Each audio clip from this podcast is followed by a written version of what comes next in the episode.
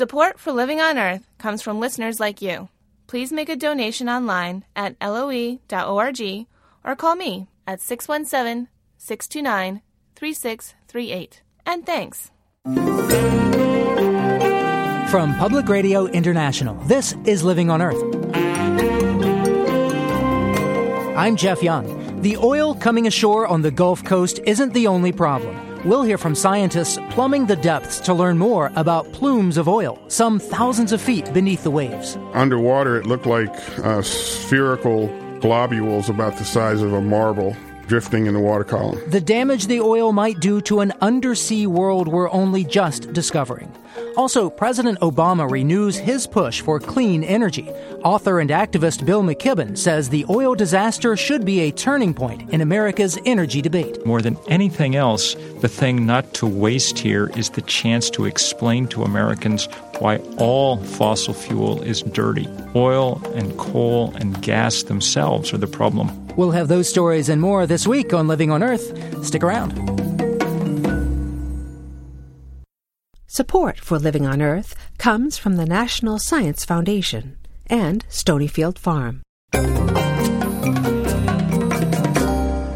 From the Jennifer and Ted Stanley studios in Somerville, Massachusetts, this is Living on Earth. I'm Jeff Young. The oil washing ashore and moving in sheens in the Gulf is a sickening sight, but it's only part of the picture. Underwater plumes of oil have been detected, some of them tens of miles long and thousands of feet down. But there is little information on that oil's chemical makeup, how it's behaving, and how it might affect marine life. One of NOAA's top research vessels, the Thomas Jefferson, is on a nine day mission to help answer some of those questions. We talked with Commander Shep Smith just after the Thomas Jefferson set sail from New Orleans. Smith says the Thomas Jefferson has been equipped to seek out underwater oil. We have deployed a crude oil sensor on what's called a moving vessel profiler.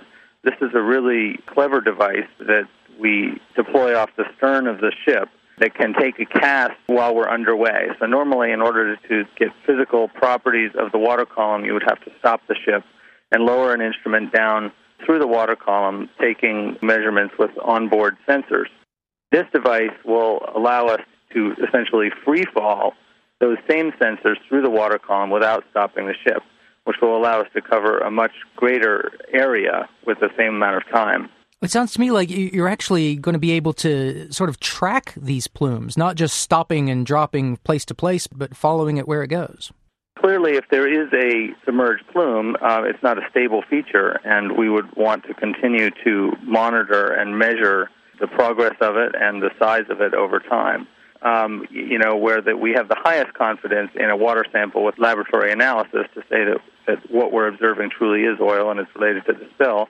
But on the other side, we can cover much greater territory with much higher resolution with the sonar systems and the moving vessel profiler.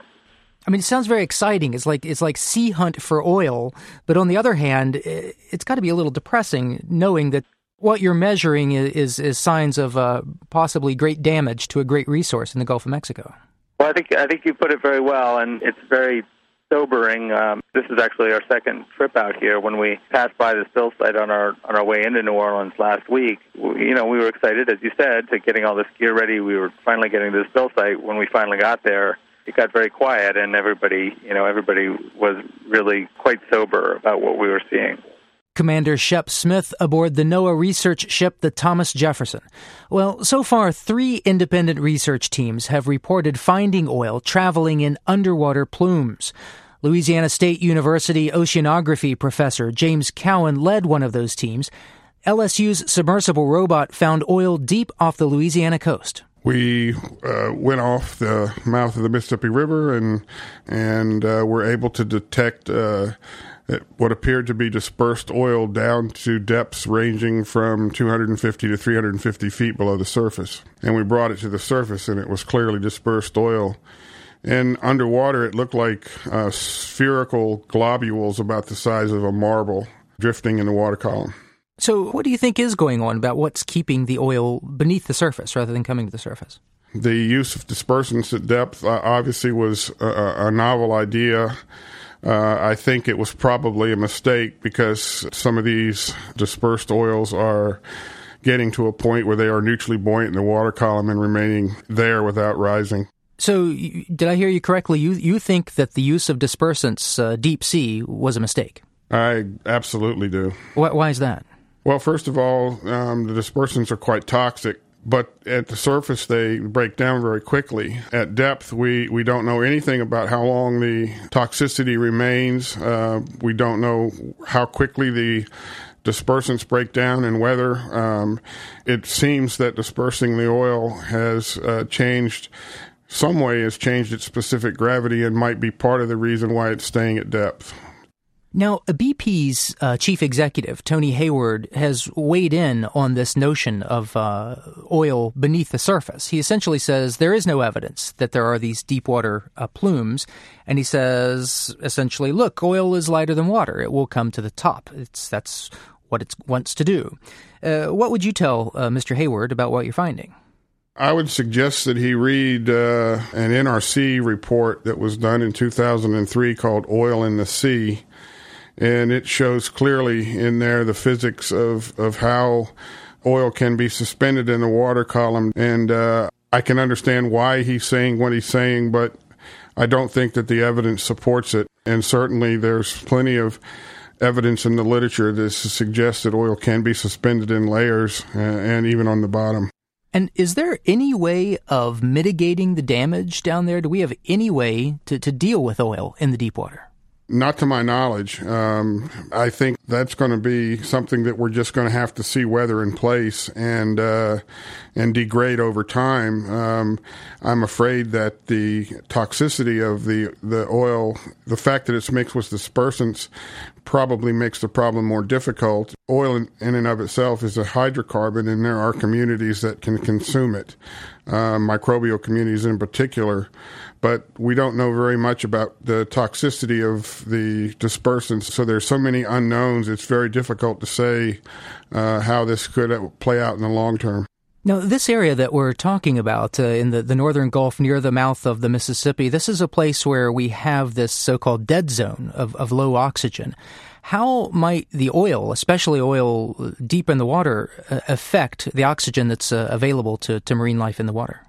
Well, actually, the, the, the dead zone is confined to a much shallower region on the shelf. But the, the important point is, is that oil is a hydrocarbon and it's broken down by the consumption by bacteria. And bacteria consume oxygen in the process. If there's oil added to the mix, that's another serious concern because it could, in fact, increase the decline in oxygen levels in the hypoxic zone. So, what what happens if the oil contributes to uh, even lower levels of oxygen?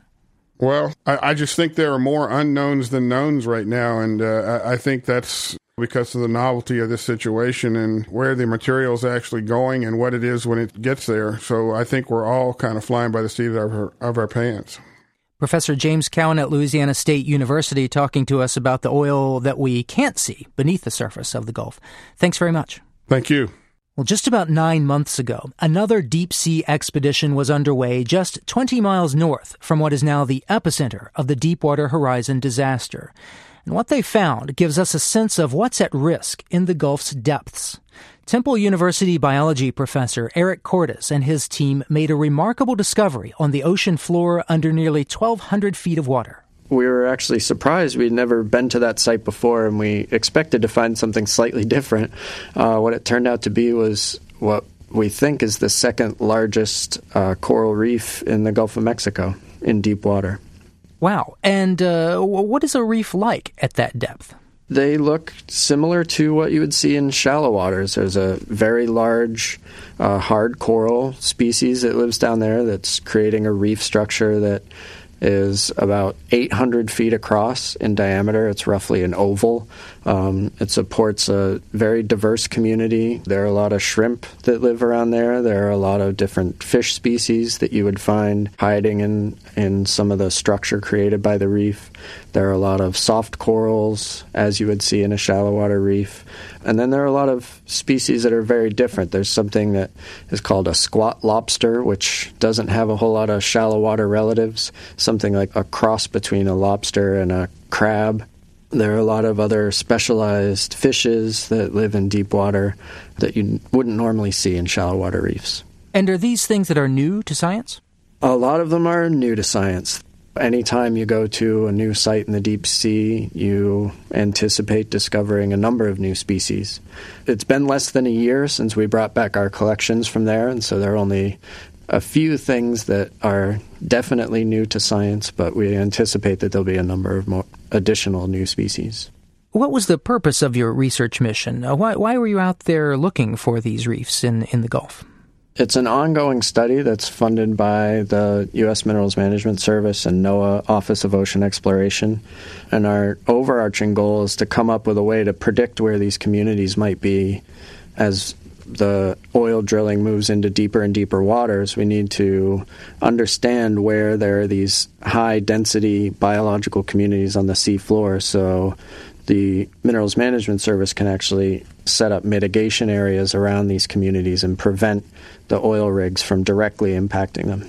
So the the purpose of this mission was to to try to protect areas like this from offshore drilling.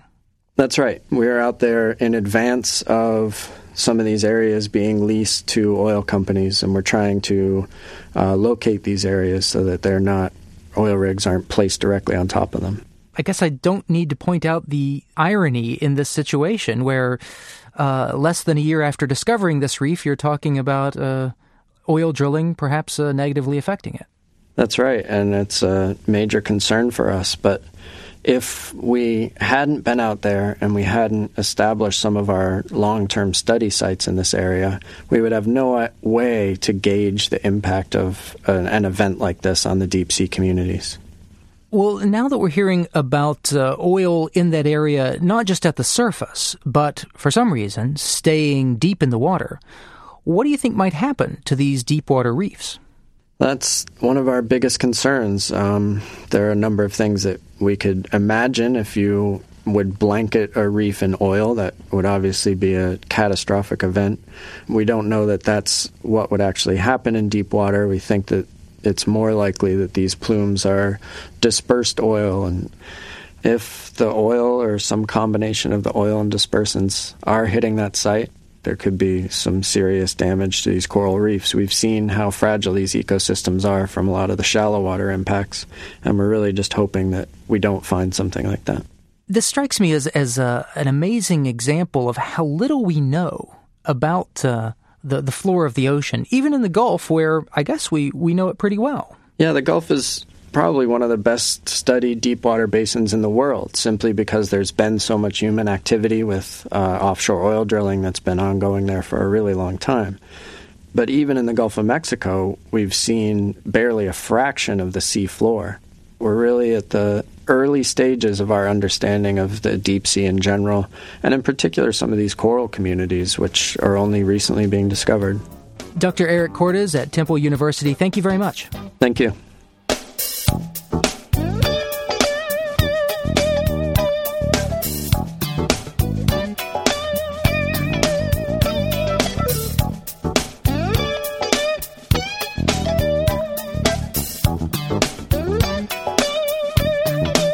Just ahead, Bill McKibben on how the oil disaster might change the nation's political landscape. Keep listening to Living on Earth. It's Living on Earth. I'm Jeff Young. After more than a month of taking hits from the BP Gulf oil disaster, the Obama administration is taking a tougher stand. Attorney General Eric Holder announced a criminal investigation into BP's behavior leading up to the April 20th explosion. And in a speech in Pittsburgh, President Obama proposed rolling back tax breaks for oil companies. And he pledged a renewed push for the clean energy and climate change legislation that has stalled in the Senate. The votes may not be there right now, but I intend to find them in the coming months. I will continue to make the case for a clean energy future wherever and whenever I can. I will work with anyone to get this done, and we will get it done. Author and activist Bill McKibben is so far not impressed. McKibben has been an influential voice in the environmental movement for decades. Two years ago, he had hopes that the Obama administration would act on climate change, but McKibben says the president has not yet risen to the challenge. He's making a start, but the sense of urgency isn't there yet, and we need it from him. In part because he's been much too willing to cuddle up to industry. Remember, it was only two weeks before Deepwater Horizon exploded beneath the Gulf that the president himself said, No worries, this stuff is safe now. Well, it's not safe. It's not safe in the Gulf and it's not safe in the atmosphere. And we need him to be leading this charge rhetorically, legislatively. We need him to put into use that great army of people that he assembled for his election, the millions of people who gave money, who knocked on doors, who formed the biggest Democratic vanguard that we've really seen in this country. We need them out on the hustings working for change in energy. Rahm Emanuel, a member of uh, the president's cabinet, is uh, fond of saying that a crisis is a terrible thing to waste, that you have to strike while the iron is hot. Do you see them doing that? Uh, so far, at best, the president has said, well, we'll use this as a way to remind ourselves that we need to take action like the, the sort of bill before the, the Congress right now, the Kerry Lieberman bill. That's a, a very, very small start on the very big job that we need to do. And more than anything else, the thing not to waste here is the chance to explain to Americans why all fossil fuel is dirty.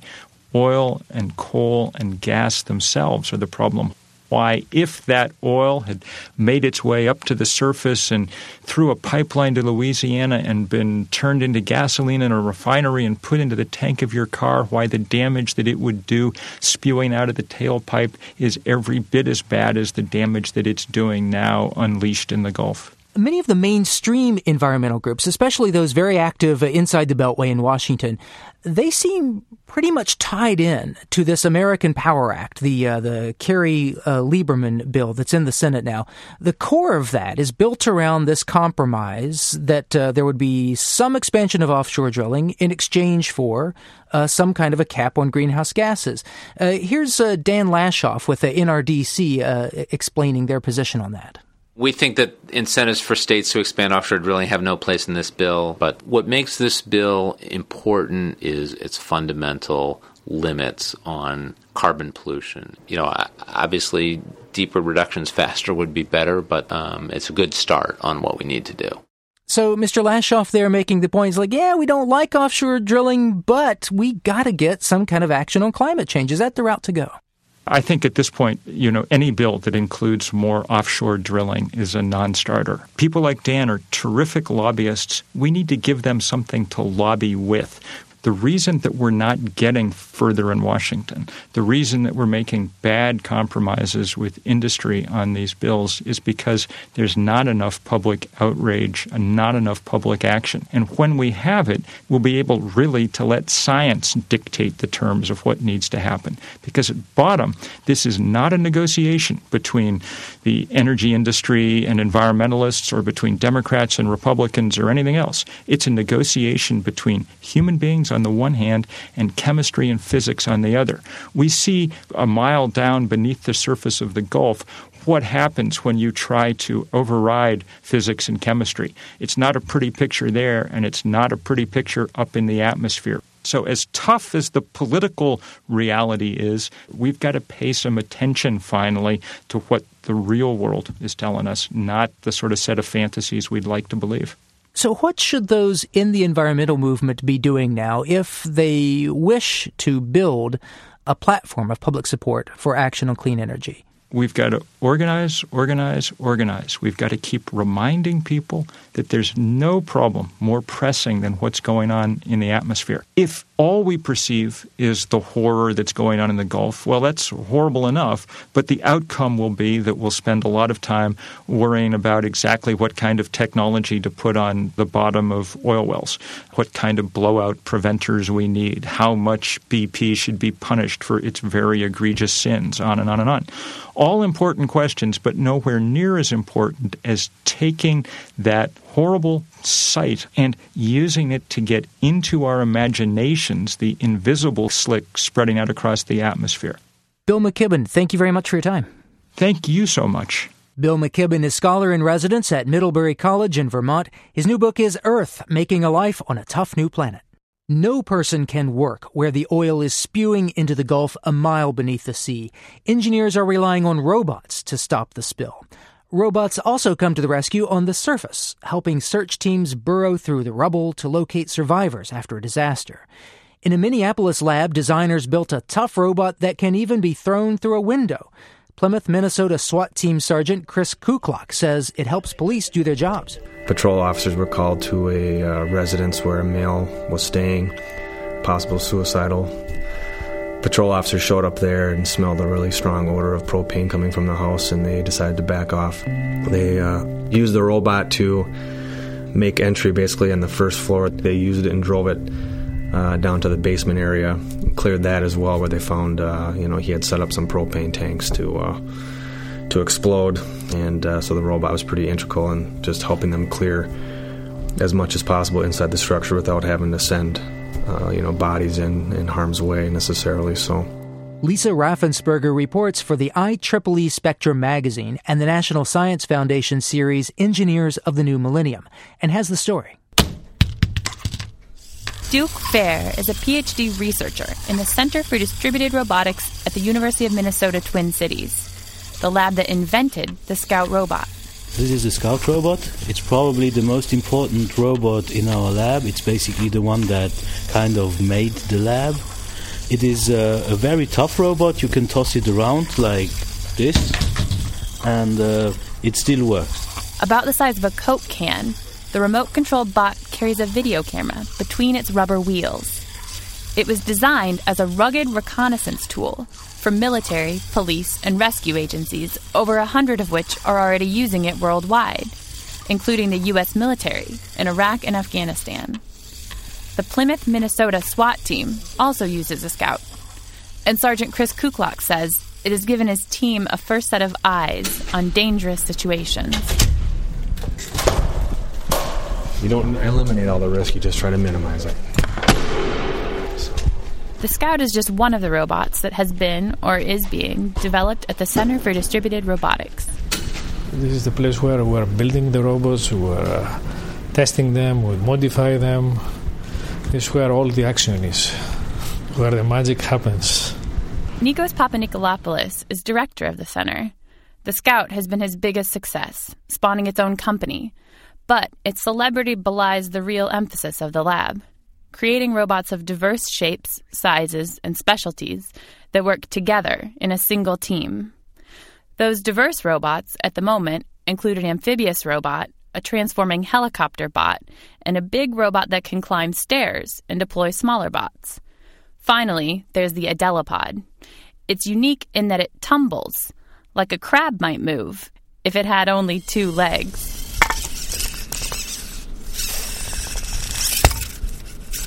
We try to build better systems, and I will argue that we can build robots which are extremely good. We can build robots that could fly, robots that can move on the ground. How are we going to have tons of them working together, being integrated with the human? Uh, I have no answer. No answer, yet. But it's a problem the lab is hard at work on. One solution they're exploring is programming the robots to follow one another, using only their video cameras. Because of their size, small robots may lack the equipment to communicate with each other, explains PhD student Hyun Min. You know, small robots have very limited resources. So if they can follow a big robot which has much resources, many resources, then it would be easier to deliver them. And there are strengths of heterogeneous robotic teams. Each robot can specialize on one or two tasks and rely on other robots to help with the rest. It's teamwork. A lot like the teamwork behind the scenes to create these robots, says grad student Andrew Carlson. We had kind of lab meetings, different things where we'd brainstorm different wild ideas for robots, anything and everything that we come up with. So it's, it's a playground, it's a robotics playground. And the schoolyard lesson for these robots is playing well with others. They're learning. For Living on Earth, I'm Lisa Raffensperger in Minneapolis.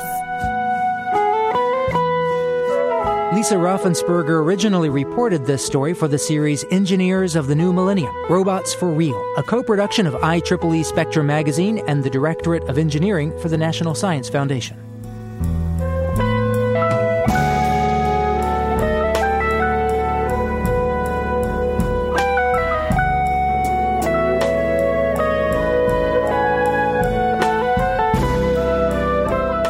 Up, how grazing in the grass can restore degraded African landscapes.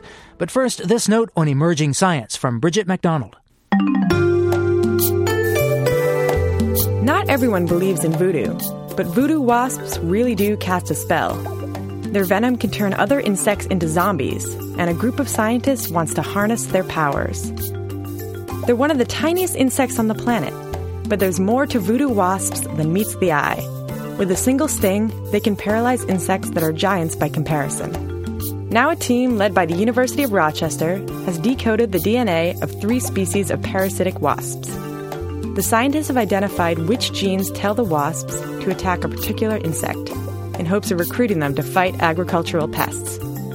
The army of wasps would be a natural alternative to chemical pesticides, and scientists think they could provide other health benefits as well.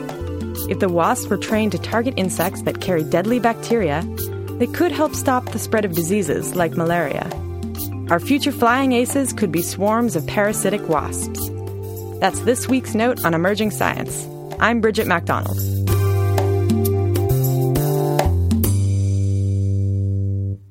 Conventional wisdom has it that cattle are bad for the land. They pack soil so hard that plants can't grow.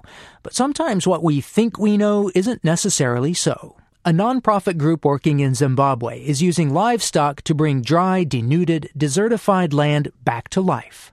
The Africa Center for Holistic Management just won the Buckminster Fuller competition. It rewards those who apply Fuller's famously unconventional thinking to environmental problems. Professor Zaki Mpofu and wildlife biologist Allan Savory developed the center's livestock land remedy. Welcome to Living on Earth. Thank you. Thank you. So, isn't uh, desertification driven by overgrazing? How, how can cattle be part of a solution when we've been thinking they're the problem? Yes, it's in the public um, media, in the myths, and so on. Livestock cause desertification, and they have historically. And I used to condemn them totally until I found from my own research that I was wrong. Now I defend a completely different position. Livestock are the only tool available to science with which to reverse desertification. Depends on how you manage them, how you run them. Professor, uh, help me help us understand a little more how this actually works. How do you keep the animals where you want them? We keep the animals by having the herders keeping them where we actually want them, following the plan that has been devised. Because we plan right at the be- two times a year at the beginning of the growing season. We plan for the growing season and we plan for the dry season. So the, the then follow the plan that has been drawn. When we realized we had to mimic the animals, we also realized we had to have some planning process that could treat each situation as unique. So we actually trained people very simply to get the livestock in the right place, for the right time, for the right reason, and to keep them bunched. Uh, in their bunching behavior as though predators were around. And our cattle, if you can picture this, are overnight in lion proof, predator proof corrals because we're predator friendly in what we're doing. We want the predators. And then during the day, they're herded to a plan, and the herders just herd them very, very calmly in a bunched manner. And that plan leads to no plants or soil on our land being exposed to the animals for more than three days ever, and then not re exposed for six to nine months. Well, what's different about um, the use of land by cattle who are bunched together versus those who, who roam more broadly? The animals that are bunched together, what they do is they are bunched together, they chip the land, the soil becomes loose, it allows air to get into the soil, and it allows rain to soak in as when the rain comes. So, what we have done now is to turn almost desert lands into thriving grasslands. The Dimbangombe Ranch that uh, Tomizaki and the others are managing and running is a microcosm of the biggest problems in the world poverty, violence, droughts and floods, uh, almost perennial now. Now, what we've done there is to return it to animal maintained rather than rest and fire grasslands and savanna. So we've increased the livestock four times, and because of that, we now have an abundance of grass. Even in a dry year, we're not worried at all about drought and forage production. And we now have open water with water lilies, fish, a mile above where we've ever known water historically in the river system, uh, right through the dry season. kind of makes you wonder why why people haven't been doing it this way before. Why do you why do you think it took so long to discover this way of doing something as uh, as elemental as as herding cattle? My background personally is in animal science. I have training in animal science. And I looked at it and I said to myself, it looks a bit too simple to be true. Uh-huh. And that's what it is. And that's why I think most people have been skeptical and even say, prove it. Whatever it is that you are saying works. Let's see you proving it. What is uh, participating in this meant for you? It has meant quite a lot for me because I have seen how communities can be changed. Their lives can be changed. Because if you look at this, in this issue, there's the productivity of the land, there's the productivity in terms of livestock production, but there's also environmental issues as well as economic and social issues. And this program, what fascinates me about it a lot is that it also has social aspects, which most people don't consider. You look at communities, there's women and children who are affected by, by this program. One of the main outputs of it is the improvement in water. In water? If the ground, yes. As the rain comes, because the ground is covered, more water soaks into the ground. As it soaks into the ground, the water level goes up. And water is a big issue in the rural communities. Women walk distances with their children to go and fetch water. As the land improves, more water becomes available, and then the labor of fetching water from long distances becomes an, not an issue anymore. So it's not only about land, it's about land and people. So you have an issue of increasing crop productivity, you have water, and this is all in terms of contributes in terms of reducing poverty. So it looks like we have an answer right there for Zimbabwe and I think for the world really. Professor Zaki Mpofu is a special advisor to the Africa Center for Holistic Management. Allan Savory founded the Savory Institute for Holistic Management. There's more on their project at our website, loe.org.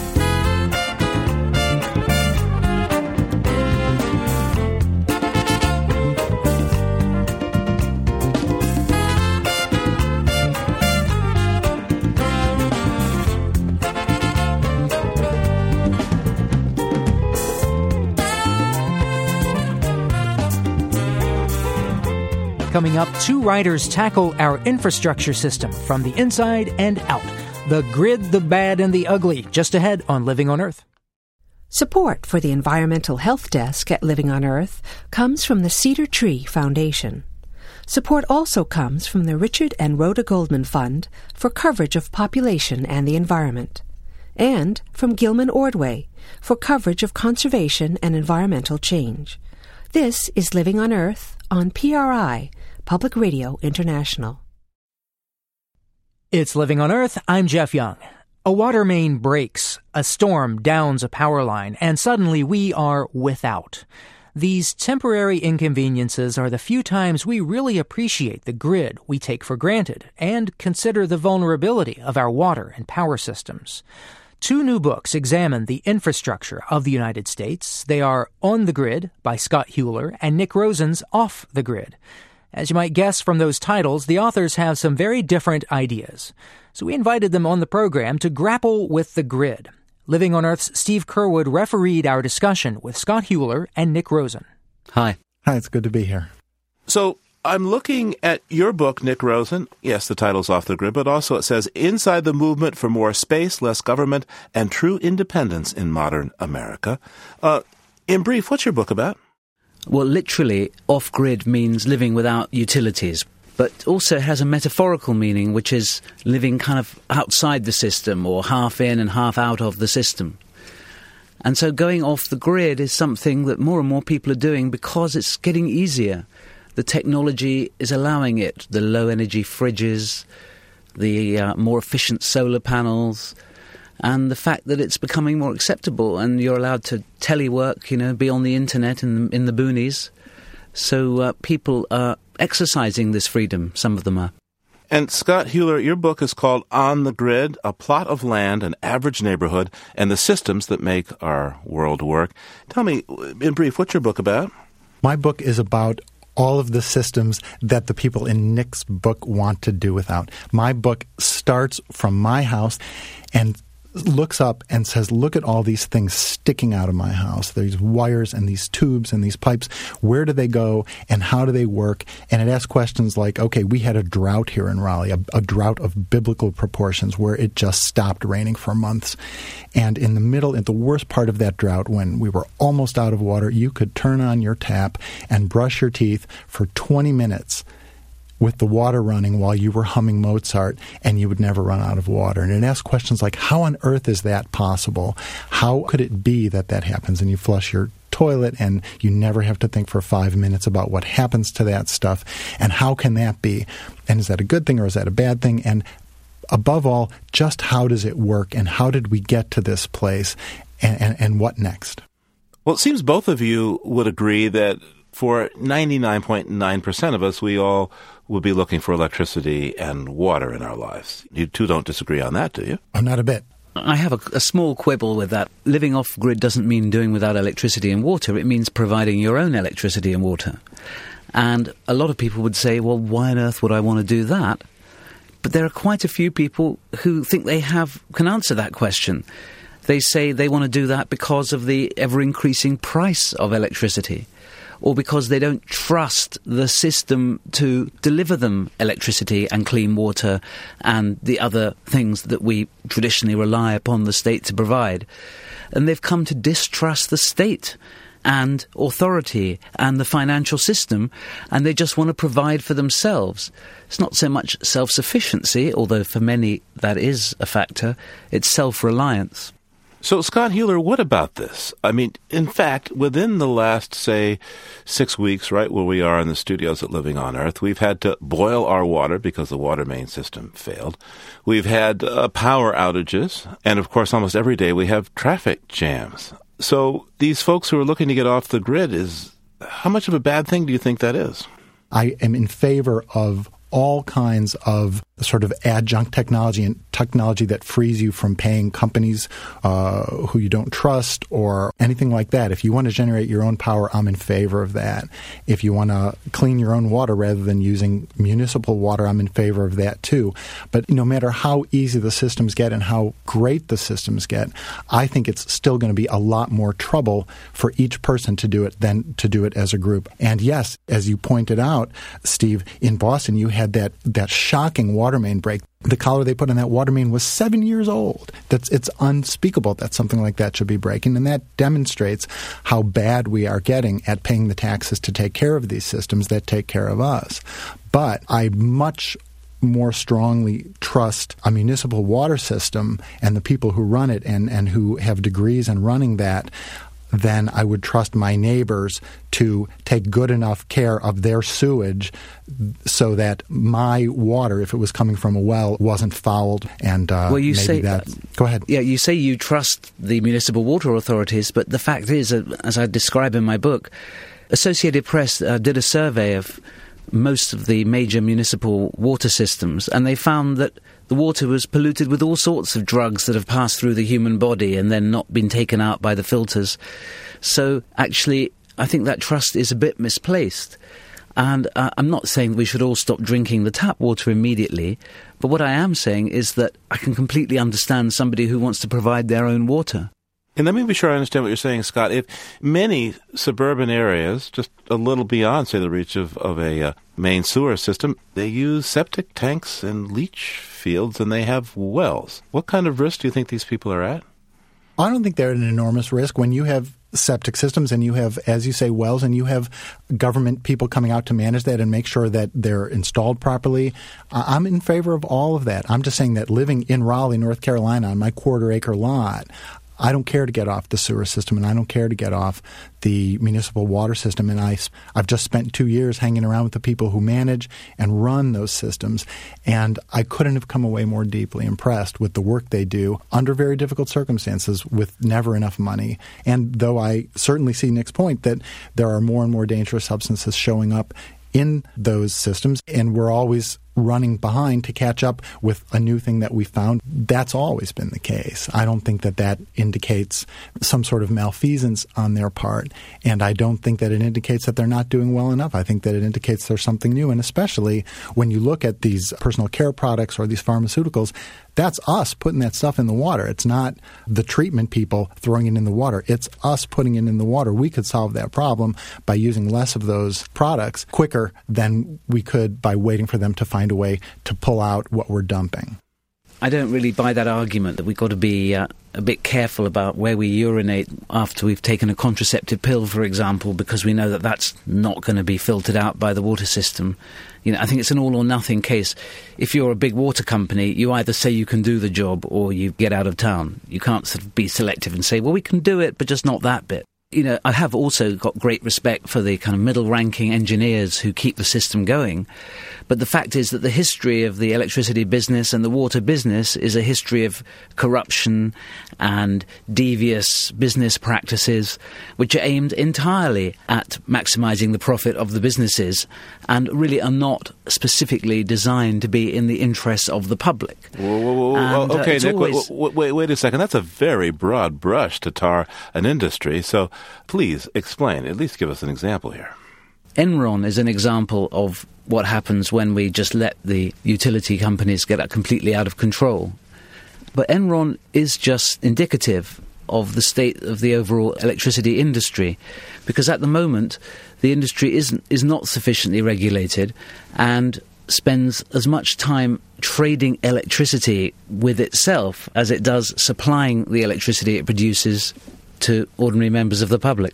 I, I couldn't agree more with that. That something like Enron is a great example of unregulated industry gone wild. And your examples of what's wrong with industry, to me, that's human history. There's a shock for you that when you look at people who amass power and amass control, they suddenly stop acting in the public interest and start lining their pockets. This is not a stop the presses moment. This is reality. This is how human beings act. And so so I'm totally in favor of enormous regulation and enormous public control, but I'm still not convinced that the way to move forward is to disassemble the grid. There's an enormous part of the world that would hear you saying, I think that sewage treatment or municipal water supply is is a huge scam. People would weep to hear you who have it talking about I want to do without it, whereas you know a billion and more people in this world would give an arm to have their children give their children access to the water that any Western European or North American could get by doing nothing more complicated than turning on the tap. Well, that's a very interesting point because if you're talking about the couple of billion people in the world who are not on any grids, then I would say of them that in places where the grid does not yet exist, there is no longer any need to invent it. The grid, as it exists in America, the electricity, the water, the roads, is an extraordinary technological achievement. But it may turn out to have been of its time, and that time may be about to pass. We have found that, in fact, we can do a much more efficient job by creating energy locally, much closer to where it's used. Now, I'm not talking about in each individual building here, I'm talking about something called microgrids. But it is very much literally a case of returning the power to the people rather than allowing it to be centralized in the hands of a few producers. After studying the grid, you both came to the conclusion that it is tremendously vulnerable. Knowing this, what should we do? And what have you done with this knowledge? Let me start with you, Scott. The most important thing that I think we could do is take a serious look at our tax structure. I think we need to start paying taxes and taking care of these things. I guess I'm going to be labeled as a tax and spend liberal, but I'd love to see us pay more taxes and take more care of it through government oversight. Let me ask you the same question, uh, Nick Rosen. After studying the grid, you say it's uh, tremendously vulnerable. So, what should we do, and, and what have you done with this knowledge yourself? So, what I would say is what we should do is be aware that it's an option, that living off the grid is an option that you don't need to be scared of, that it really is quite doable. I quite agree with Scott, you really wouldn't want to do it all yourself. But I wouldn't mind being part of a community which supplied its own power and water, and where one or two members of that community were more involved in maintaining those systems than the rest of us. And what would be the advantage of that? There are many different reasons that people give you for living off grid.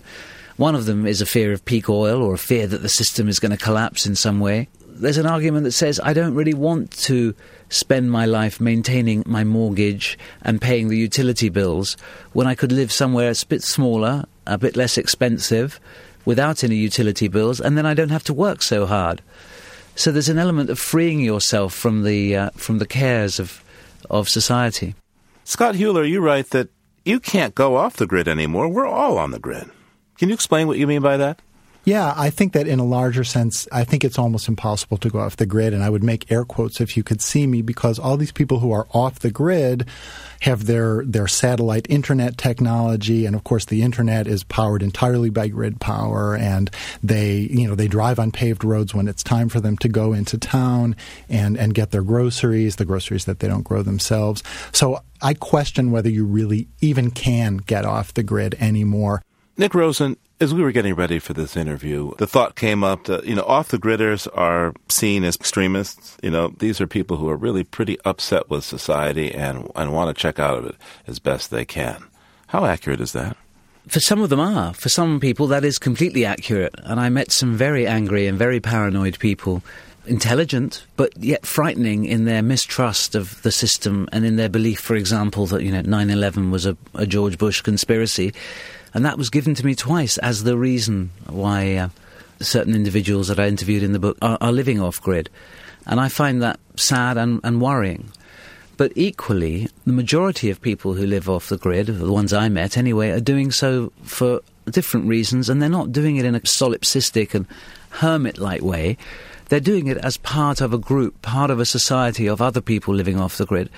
I don't mean necessarily they're living in a commune, but they might well be living in an off grid community where hundreds of others like them are also living that way. It Seems to me both of you are saying that we need to be aware of how and where we get our power, our water, uh, how we travel, the resources. If I listen carefully, you're both saying the same thing. Uh, can't really get completely off the grid, and yet you can't simply mindlessly be on the grid and not pay attention to the consequences of our actions the one area where I disagree with Scott, although I, I do admire his uh, focused examination of the grid, I think that he goes a little bit too far in, in kind of championing the grid, and um, I think that uh, that Scott is, is a bit of a cheerleader for the grid, whereas when he charts its shortcomings, I'm very much in agreement with him.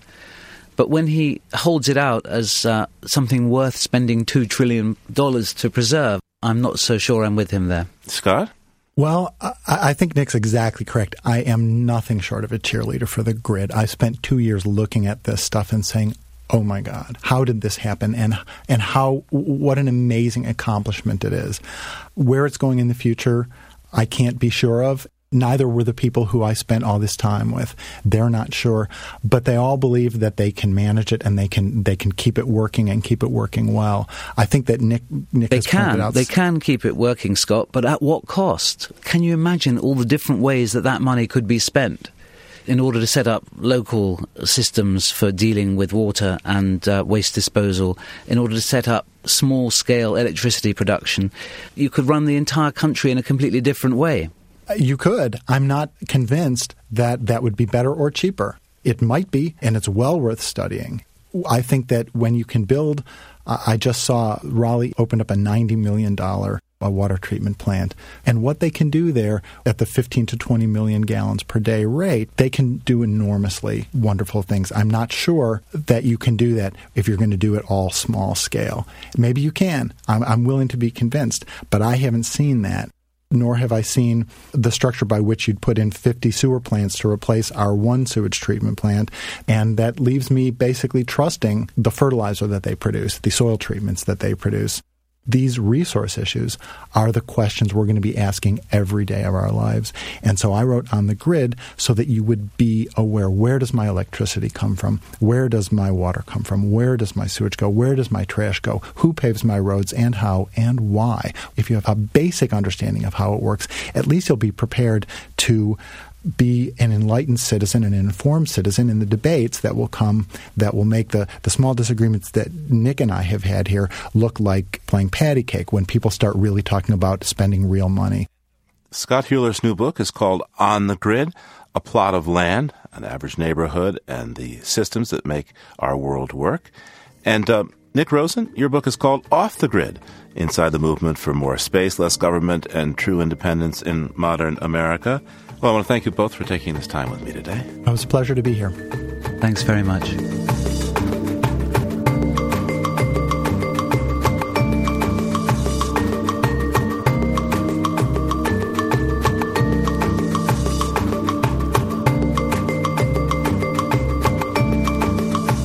Next time on Living on Earth, our sister show, Planet Harmony, explores a city playground with a big mission. And so, what we tried to do is develop something that was beautiful, green.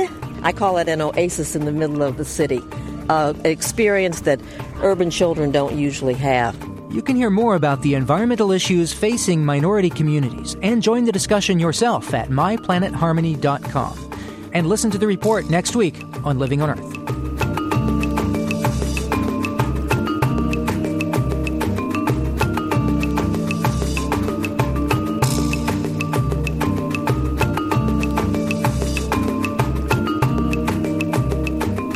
Living on Earth is produced by the World Media Foundation. Our crew includes Bobby Bascomb, Eileen Bolinsky, Bruce Gellerman, Ingrid Lobet, Bridget McDonald, Helen Palmer, Jessica Elise Smith, Ike Sriskandarajah, and Mitra Taj, with help from Sarah Calkins and Sammy Sousa.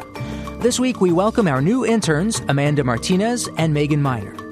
Jeff Turton is our technical director. Allison Lirish Dean composed our themes. Steve Curwood is our executive producer. You can find us anytime at loe.org and check out our new Facebook page, PRI's Living on Earth. I'm Jeff Young. Thanks for listening. Funding for Living on Earth comes from the National Science Foundation, supporting coverage of emerging science, and Stonyfield Farm, organic yogurt and smoothies. Stonyfield pays its farmers not to use artificial growth hormones on their cows. Details at stonyfield.com. Support also comes from you, our listeners.